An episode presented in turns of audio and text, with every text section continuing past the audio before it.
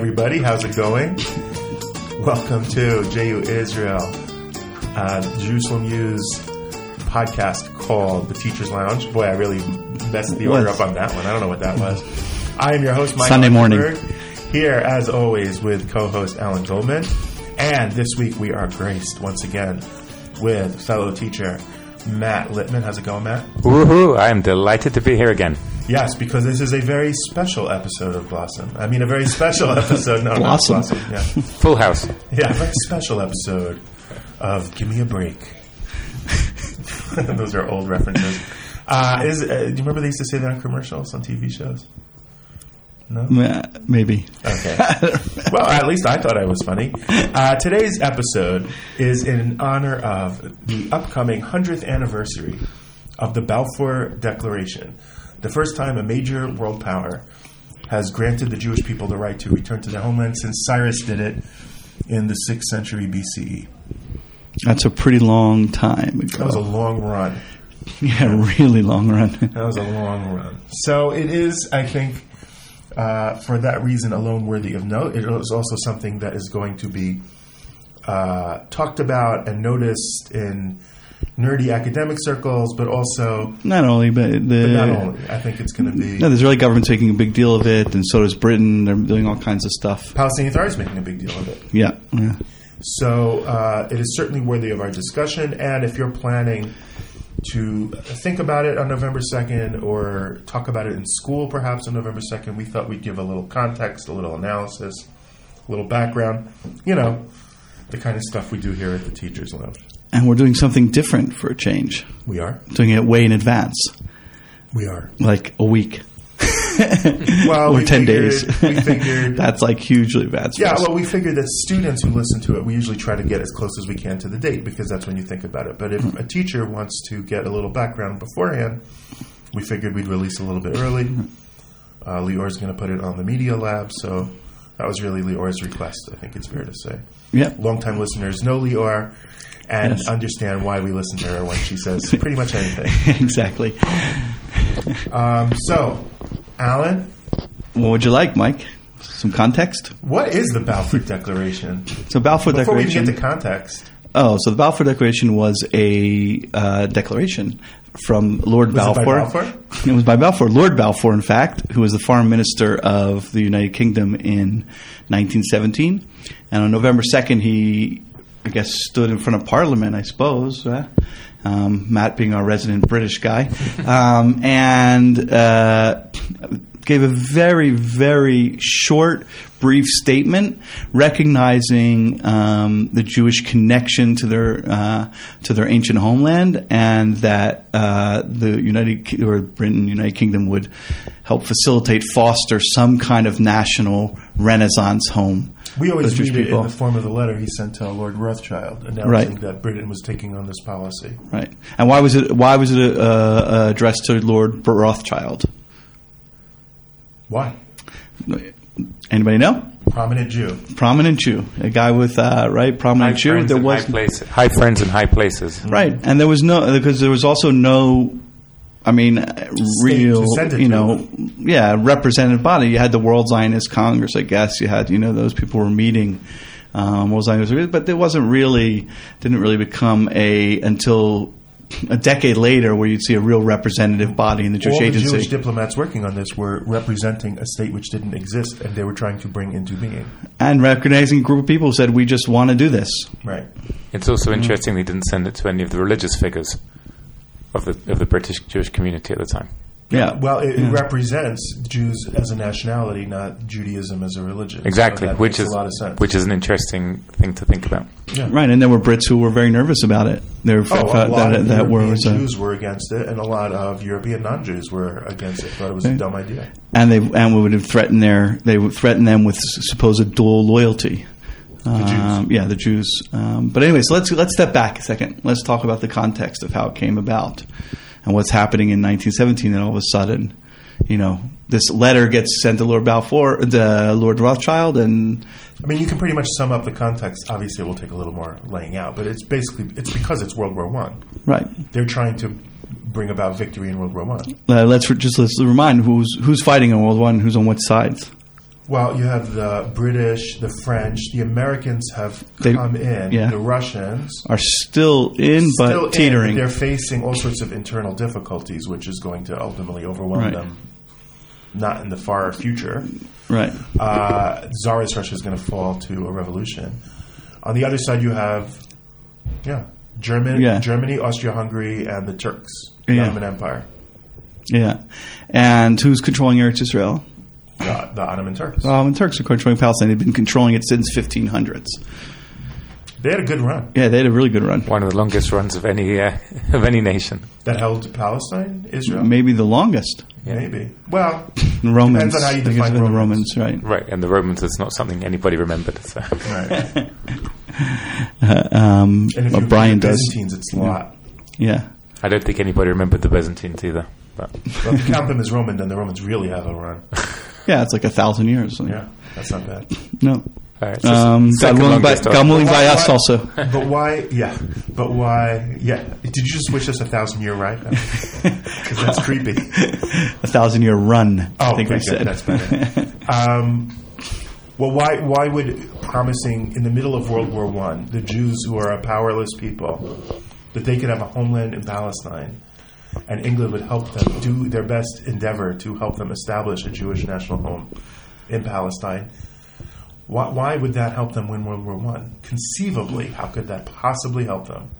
So there are a lot, a couple, a, a bunch of different stories, narratives, myths that sort of converged together um, that uh, really encouraged the British to make this declaration. Um, one, one being certainly the position of World War One was not yet won. right? We kind of we kind of look at history and often think, oh, well, they, they're going to win, so we know they're going to win. But they don't know that then, and they have not yet actually conquered uh, Palestine. They're on the brink of conquering Palestine. So there's a bunch of different stories that kind of converge. First of all, the Jews of Palestine. Um, were f- pretty favorable towards the British At this and- point. At this point, and The you had- Zionist movement had real a real quandary in Yeah, yeah. the beginning of World War One. In There were those who said we have to support the Turks because Yeah. Palestine's under Turkey. There are those who said we have to stay neutral because we can't take off Right. either side. And then some said we should pick the Brits. The best decision in any of those scenarios is pick the winner. Right, absolutely, and they eventually did because the Turks actually threw out a lot of Jews, like oh, Well, Ben Gurion yeah. and Jabotinsky and those guys, because they Well, were the Turks Russian. turned on the Zionist Yeah. movement, and so Because they saw them as Russians, not Jews, and they threw them out, and then that really put it in that. So then the you had then you the had the Turks. Aaronsohn group, the NILI group, Aaronsohn group in in Zichron Yaakov, who were spying for the British and giving them information. Um, so that was in. and, And then, you had you had Chaim Weizmann, who when Ben Gurion made Aliyah in 1904, moved to England. Right. real Right, he made his move to England, but and his move to England was started all, all started politicking for the Zionist movement, and also became a uh, critical scientist for the for the British um, for the British military, having uh, come up with some kind of uh, um, acetane concoction to use for bombs. It was a process to make acetane, Mm, acetone acetone, acetone. I think you're right. faster that helped them make TNT, which they Yeah. could use in the war effort. Exactly. So, uh, and so Weizmann was like a, this, uh, you know, socialite, political uh, Zionist who was also very um, well liked in the British um, Okay, can I do uh, a weird diplomacy. trivia moment? Sure. Chaim Weizmann helping the British make bombs for World War One plays a major role in in the war and in its subsequent and the subsequent fallout of World War One. Einstein develops a theory which uh, which lays out also a Jewish scientist Right. lays out the theory which becomes the fundamental underpinnings of the atomic Atomic bomb. bomb, right. And a bunch of Jewish scientists, predominantly more Jewish scientists than non-Jewish scientists, work on creating that bomb. Yeah.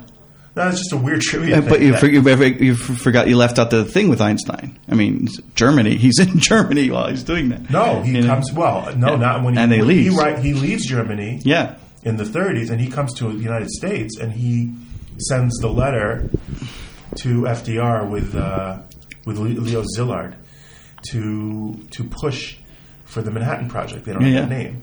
But he says this could lead to a weapon of enormous destructive power, and Yeah. we have to have it before the Germans. Not realizing that the Germans were never going to come close.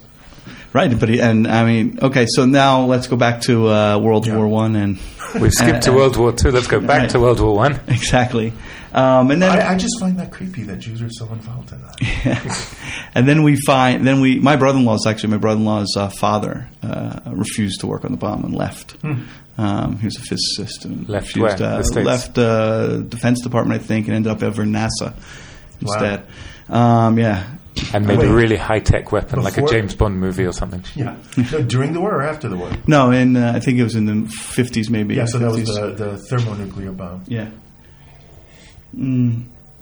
Okay, so then um, uh, then we also have the the talk of Jewish influence that the Brits um, felt that the the Jews were very influential in very in very important countries of their allies. That's usually listed as a major factor, and you know, in addition to Protestant Brits thinking it's kind of romantic for the idea for there to be a Jewish Renaissance for the Jews Right. return to the homeland, that that's cool historically and Right. culturally. And by the way, don't forget the Brits were the, the big archaeologists in the 19th century in Israel, in, Among- in among Palestine. others. Yeah, but they right, they were Germans certainly leading. were Warren, Robinson, like all those places where we go visit the cartel Mm-hmm. Today, you see their, their Certainly, arches. they, they in Jerusalem they have the Yeah. lion's share of the Yeah. discoveries. No, this is this is the age where So you have like Philo, you know, uh, you know these guys who love the Jews. Philo-Semites. Philo-Semites, right? And you love the Jews, but then you also have those who think that the Jews have a lot of power, especially in America. Well, you can't really walk into Russia. the British Foreign Ministry and say, "Wouldn't it be cool if the Jews got their nation state back?" Like I don't, I can't imagine that weighed. I'm sure that weighed personally, psychologically, on minis- particular ministers like Balfour, but I can't imagine. and that- Churchill, yeah, but I can't imagine that that really. He was in a weird political place then. Yeah. I think he had already lost his seat Yeah. as the head of the admiralty, the head of the navy. yeah, Anyway, but it, it is weird that you can't. I mean, you can't bring that into the conversation. So there does seem to have been this idea that if we do this favor for the Jews, the Jews will help us. And there's this fear even that the Germans are going to make a similar promise to the Jews, and we have to make sure the Jews end up on our side. And if we make Uh, this the Jews, particularly of in America and Russia. well, the Jews in America will keep the Americans tough in the war, and the Jews in Russia will keep the Tsar in the war. Bizarre, isn't it? It's such a weird argument. Since since made. even the Jews in America had almost no power at that time, they No were immigrant. They were immigrant or uh, you know community. you established Jews, you have you know yeah, so you have Brandeis and you have uh, you know a couple have, others, right. but So where did this come from? Where did this idea of this Jewish influence in Tsarist Russia and in United States come from? Russia. Yeah, where did it come from? Somebody somewhere in the British Foreign Office must have said, "Ah, these Jews Well- have a lot of influence well, in these other you're countries." forgetting the the protocols of the elders of Zion come from Russia. People actually believe that. They really believe it. I think I think at that point, I mean, it's been debunked enough by World War One that Yeah, people but- know that the protocols are fake, Right. but they still kind of think it's true. That there's a weird. Everybody's a little bit racist, and even people who are philo-Semitic kind of have this feeling that Jews control the world in in world in 1917. In other words, you have that you know cliche where there's smoke, there's fire. In other words, and we know the elders of Zion is, is made up, but it's talking true. about There like must a be- real it- true. It, must have come from somewhere. So therefore, let's try to influence and, manip- and manipulate the Jews to help us to stay. yeah. Right. Meanwhile, British Arab Arabists in the British government are saying, "Are you out of your mind? You're going to kick off the Arabs, and they control the Middle East, and you don't want to lose And them there are millions fight of them. against the Ottomans." there are millions of them, and there's like ten Jews in the. Yeah, you right. know.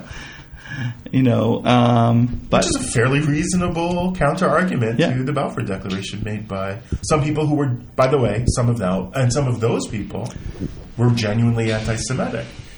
It's very hard to separate the psychological philo-Semites and anti-Semites from their policy argument over whether helping the Jews or, or helping the Arabs would Right. be more politically valuable. Especially as they fundamentally, even if one is pro-Jewish and the other one is, is anti-Jewish, it has the same impact, i.e., on what they think that the Jews have this undue influence over Yeah. the rest of the world, which is a crazy thing because one's coming in from one side, one's coming in from the other side, but ultimately they're all scared of the Jewish influence, and therefore they all believe this myth of Jewish power. And there's also there's also a a really weird um, there's a really weird factor, which is that so many Jews in Europe were against the Balfour Declaration. They're against Zionism. yeah, So British saying we're going to help the Zionists, there are Jews saying, "Oh no, please don't do that. We're going to get accused of dual loyalty." So is it fair to sum up what we're just talking about in like sort of two ways? First of all, what's going on here is some like real politics with lots of different factors coming in. Yeah. On the one hand, and on the other hand, all of a sudden, what is the real big novel novelty here? Is that the British, and by the way, not only the British, because the British within context of the Allies, and we can talk about that in a second, maybe, but they're actually starting to relate to the Jews as a nation because they're paying politics with them as a nation. Well, Um, political science isn't really a science in the sense that you can check things in a laboratory. Perception becomes reality, and what the what Herzl did in 1897 by creating a World Zionist Congress, by the Zionist movement gaining political points, it's making it more and more and more real. The Balfour Right. Declaration is essentially the achievement of the goal that Herzl set for the movement. We want world powers to recognize our right to, as a nation, to return to our Oh, homeland. and I think that that's the that is the definitely one of the key factors here is that that recognition as a nation, and as we've said many times, therefore nations get self determination in their homeland. Right. Ethno-national And, uh, groups should know, have self-determination. I also just want to return to something that Mike said a minute ago about political science not being a real science. Because with a real science, you can have a thesis and then test it and see what's going to happen. When you try to form alliances or when you try to say, ah, if we help group X, then Y is going to happen, nobody really knows. That's why we have wars and that's why we have different situations like that because people don't know what's going to happen. Yeah, I mean that's actual diplomacy and policy and strategy. That's not even political science. That's the people implementing it in real time are, are working out of. We look back at them in history and go, well, they had the factors to make the decision. When in real time, they have many fewer factors than we do. Right. Churchill knew less about what's going on than than a historian of the period in real time. So, the, so that goes this: what is the significance of the Balfour? To uh, And their the time. lasting significance. Or yeah, or even in its time.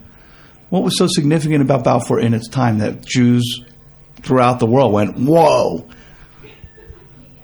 Well, for the Jews, there's this sense of accomplishment. We've crossed some. We've crossed a level in terms of the coalescing of a political idea into the beginning of a real, practical existence. When you have, I mean, Britain didn't make this declaration in a vacuum. They had to get consensus from all allied nations on their side of the of the war. So they had to get consensus from the French, from the United States.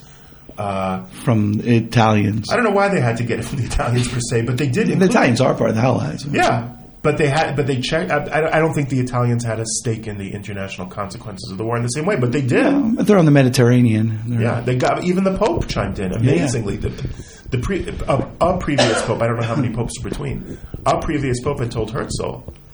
Herzl, towards the end of his trying to find world leaders, actually went to the Pope, even though at that point already the Pope had lost temporal political power. And the Pope said, "What do you mean we can't recognize the Jewish?"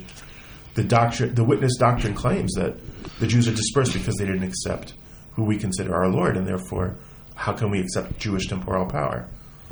And yet, The next pope, or what, the pope that White's uh, Sokolow. Sokolow goes to, Yeah, Pope Sokolow. Sokolow said, "Great, that's terrific. Oh, that would be wonderful." And you know, No, it's just God's will. I mean, believe yeah, it's wow, just God's God God's will. start bringing the Jews back, that would be terrific. We'll totally support it. So they got it all in Italy, but got the Pope, man.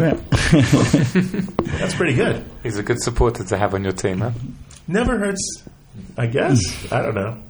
I don't know. I just think that's historically yeah, yeah. cool. Yeah, no, it is. Uh, so, so there's certainly the significance for the Jewish people was it. There, there had been accomplishments of Zionism before. The major accomplishments of Zionism up till Balfour were really building. We're first of all getting it to, like buil- building the building the mass movement in and of itself. That Jews were actually many, many.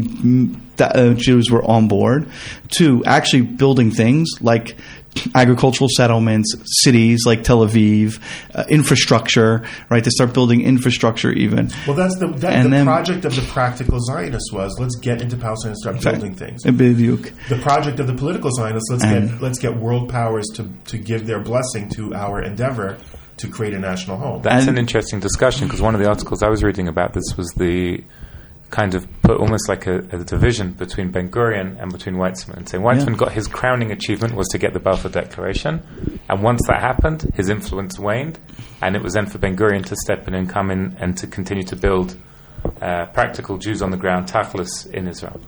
Yeah, they, Yeah. they never really saw eye to eye, and the, the No, gap they- between them politically grew and grew. No, but they work together. They certainly work together to, to exclude the Jabot, you know, the revisionists and uh, and others. Absolutely. Um, but you the know, Ben Gurion camp always saw Weizmann as unrealistic and overly idealistic. No, and they're also the, the, the, the, the power the power in the relationship is certainly with the labor Zionists, Yeah. and because they're building the infrastructure, so it makes sense that they'll have the power because they're also giving the jobs to the people on the ground. but, but I So- think Ben Gurion saw Weizmann's pacifism as impractical. yeah, yeah, probably. But the politics continues. You know, we can't say that there are no, you know, there's still political No, moves to be made No, but if you study that. the if you study the relationship, Ben Gurion and his team are increasingly, uh, as the years go on, uh, mollifying Weitzman, keeping him happy as they ignore him more. yeah, more. because Ben Gurion We're is here. doing that to everybody. I mean, Well, not only mollifying, but taking over. Bashetach You know, is the Israeli phrase. Yeah. Facts are on the ground. Facts you can't ground. sit out there and tell me what the reality is. I'm in the reality. Right. I'll decide. For our regular listeners, you have heard a few. For our regular listeners, you would have heard a few uh, weeks ago. We had a discussion about how much of the world's opinion Ben Gurion was influenced by, and how much he thought it was important, and whether he just ignored it. And again, this this kind of discussion comes up again here between Ben Gurion saying, "You know what? Let's just get people on like, on the ground. Let's get the facts on the ground." As you say, Mike, and Weizmann caring more about what the outside world said and what their thoughts were about having a state and things like that. So it's Right, again, and, bo- and uh, both of them, on their points in the spectrum, thought that Jabotinsky wasn't paying enough attention to what the world said, Right. And thought that he was too, uh, you know, the Jews have to drive themselves and ignore every other factor. So then, like, what what was was the political significance in the time of Balfour, and then Well, when you have all the major world powers who are going to win the war, and the winners are going to determine policy, and then after the war, you can have the League of Nations ratifying not only that, that Britain, as the mandate over Palestine, should actually help the Jews set up their national home, but by establish by recognizing that the Jewish endeavor to build a national home in Palestine is a legitimate political cause for an actual ethno-national group called Jews, you have the Western world's acknowledgement, and by the League of Nations, you know, really the world itself in its some form of democratic representation taking this on. meaning four, four or five years later, when the League of Nations finally votes on the mandate for Palestine for the British, and I'm not going to go into all the politics against that, but when they do vote for that, the the introduction to the mandate document for the mandate for Palestine, how it's going to work, is the Balfour Declaration. Yeah, It's although worded even more strongly. And- it, it's still it's funny because the anti-declaration people in the British Parliament got the word state taken out of the Balfour Declaration. It says Jewish national home, and it says in Palestine as opposed to of Palestine. So let's talk for a moment. What's the significance of that? Well, that was that. Was, those were two concessions that Balfour made. That that if it had said state, then it's clearly talking about Jewish independence and self rule. Which switching it to Jewish national home meant maybe the British will stay in charge, maybe an Arab group will stay in charge. so, um, so there's certain ambiguity in the in the Balfour Declaration. but it's on- intentional. on purpose. It's totally intentional. on purpose. It's going to give the, bit the British wiggle room over the following decades to back off with white paper after white paper, reducing the implications of the white paper. And in Palestine, of course, instead of of Palestine means we're not talking about the whole territory. Churchill's going to draw a line at the Jordan and, and forbid Jewish land purchase east of the Jordan River. So when Balfour is made, what are they talking about in terms of land? They're talking about what we today call Israel and Jordan. That's how the Yeah. Jews took it. That's how the Jews took it, but is Bal- the Declaration itself? It, do, it doesn't. It says and or are there any other documents that talk about Well, you're alluding borders? to the Hussein McMahon letter that, that, that there was a promise made to a prominent Arab leader that the Middle East, the entire region, region of the Middle East, would become independent Arab nation states. And, Yeah. and it's the British, it's during this same time that the British are creating Arab national aspirations, which simply don't exist before World War One. World War One comes to a close. The British have now promised the Jews that, that, that for decades have been work the Zionists, who have for decades been working on this Jewish national renaissance. But they've also built this new contingent, which is the Arab, Middle East, and North Africa, telling them, you guys should also have self determination independence. So there's a lot of mm, ambiguity, lack of clarity, and double promising going on in Well, that's what happens during a war in diplomacy. That you're, you're just scrambling to get all the assets in your favor, and you'll deal with the outcome afterwards because war is war, and you have to win. And then, and then, what you end up with is this weird sense of the Arabs were like, well, we were promised there would be Arab nation states throughout the entire Middle East. You didn't say anything about a piece missing. And if we see the Jews as a religion, a religious group that we tend to rule, and not an ethno national Semitic group that also shares space with us in the Middle East, then they will be against the rise of a self determined Jewish state. So then, are we overplaying the significance of the Balfour? How do you define overplayed? I know I hate I hate those overplayed underplayed. Like I don't know on the over. No, on but the, ask Matt. What do you think? Are we overplaying signi- it? well, well, can I just say uh, I don't believe in a significometer. Okay. Great. So we're Awesome. done. No, we're all going to take note of it. We're all going to pay attention to it. It was a, a major historical moment. It's remembered. It's funny. Certain things in history, like I was talking to. Uh, uh, no, he goes by Aryeh Halivni, uh, head of the the head of the Told Israel f- uh, film project, Yeah. interviewing people who were involved in 48. And he told me that when he interviews people who were here in Israel in 48, they don't really remember the Declaration of Independence of the State of Israel. Yeah, nobody does. They remember. That wasn't the moment that everybody remembers where they were, what they were doing. Because ah. they were getting ready, they were in the middle of a civil war, and they were getting ready for an invasion of six armies. So it was not a significant event. What all sticks in their memory that they remember where they were, what they were doing, was the UN vote of 1929, which said Palestine would have a Jewish state. So you have a mix. So we actually have a story about that. We have an old family from our the previous place we lived in Beit Meir. They were founders of Beit Meir, but they were uh, to, they, they adopted mostly my wife, and I kind of was along for the ride. You know, they came here in the in the 30s, both running away from Germany with the whole. The- the- Declaration of Independence. They're fighting for the Haganah, the husband and wife. They're married already, but they're fighting for the Haganah in some some you know something or other up north two, three days after the declaration, some you know somebody drives up with some supplies. Oh, by the way, the state was declared. Put out your flags. Right.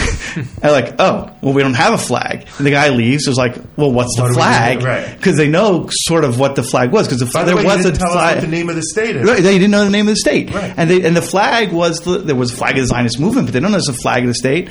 But they took she took they, they took like diapers, and they used to diapers used to come round in like blue cloth, and they made a flag out of the diapers. Uh, They still have it today. It's awesome. Wow. And they hang it out every. Their kids now hanging out every But Yom Ha'atzmaut. They had no clue. Our historical, we celebrate Yom Ha'atzmaut. Absolutely. The Declaration of Independence is the big day. Yeah. So it's very hard when you talk about significance. There's historical memory, and then there's actual impact of the day.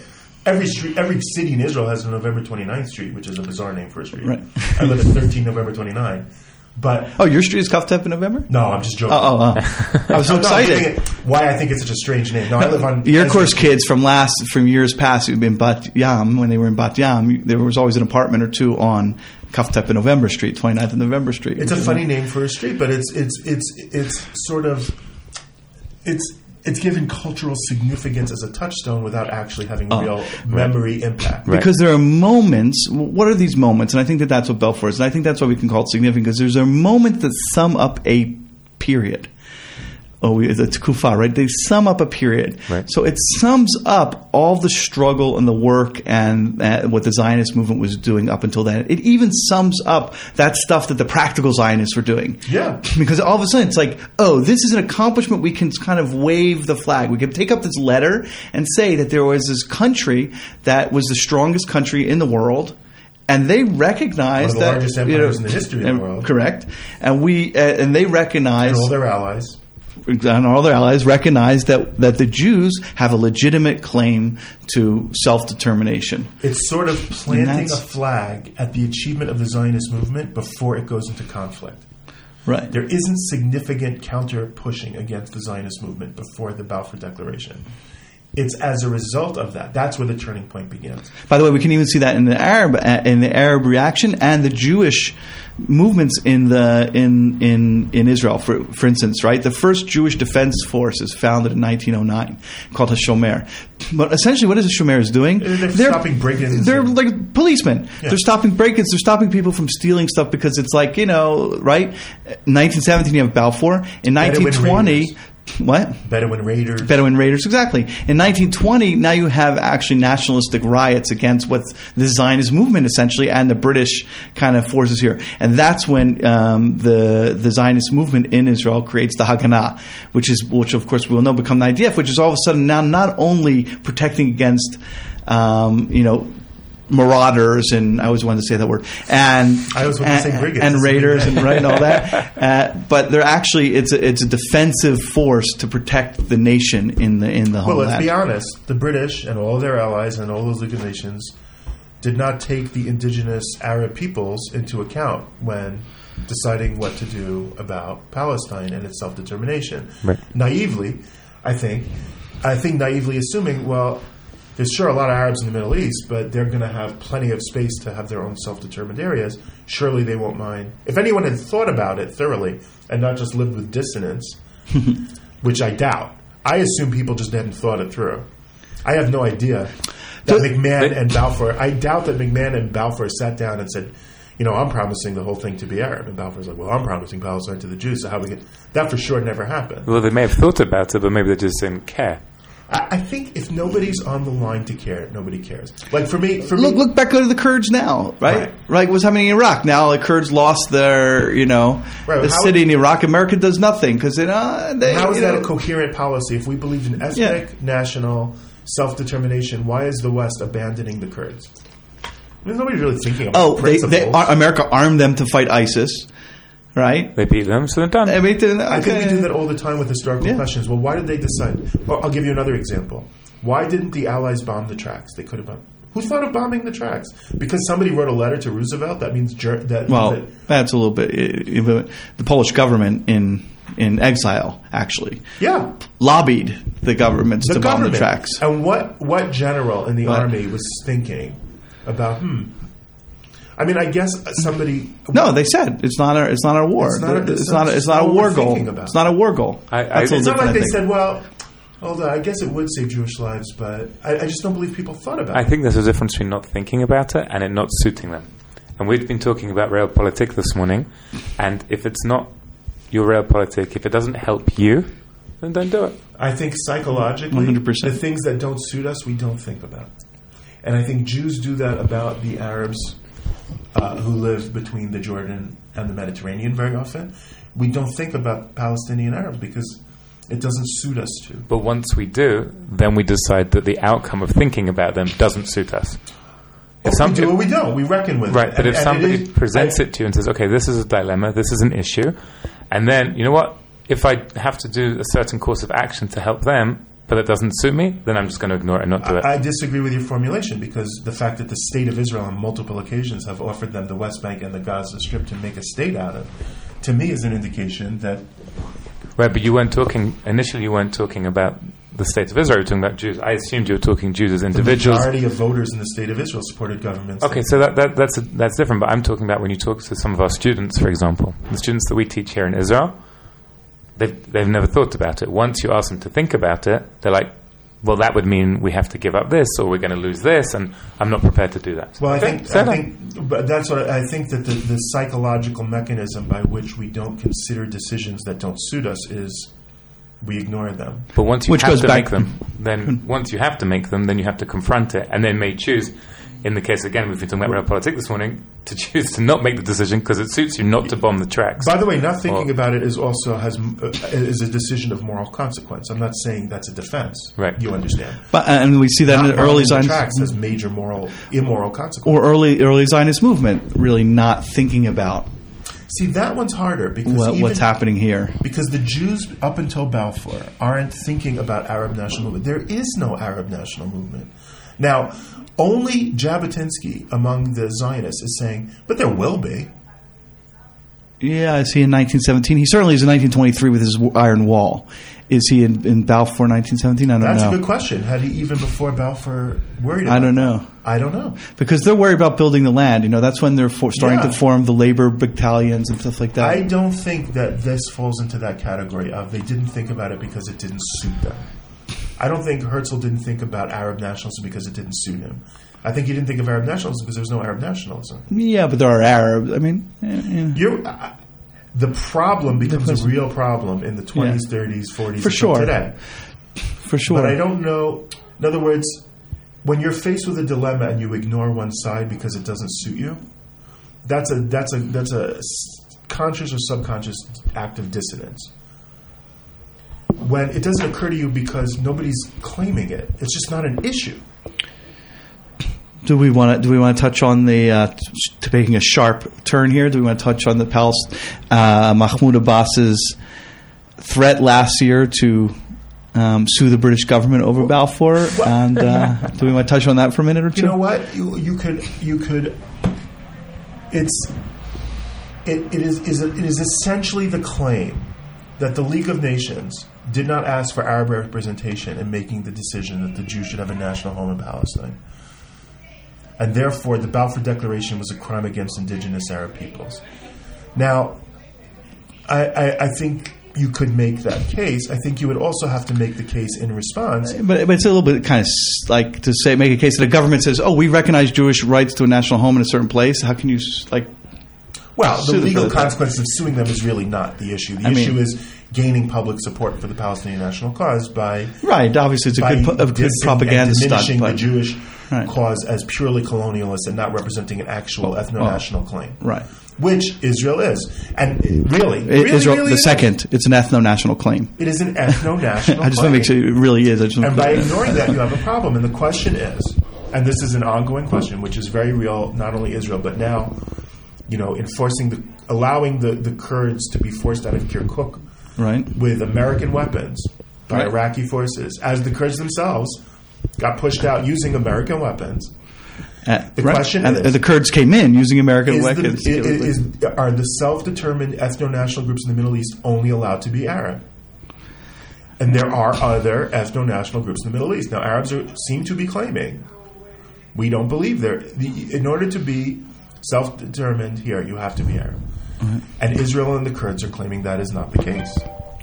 and uh, That, That's essentially what and, and, and, and what what Fatah and, and Abbas are pushing is this idea that Jews have no claim, and Balfour is simply a colonialist reach Right. to allow people of a particular religion to take land. For by the way, let, should we just point out why it's ridiculous? I mean, people say, "Well, maybe, why isn't it colonialist?"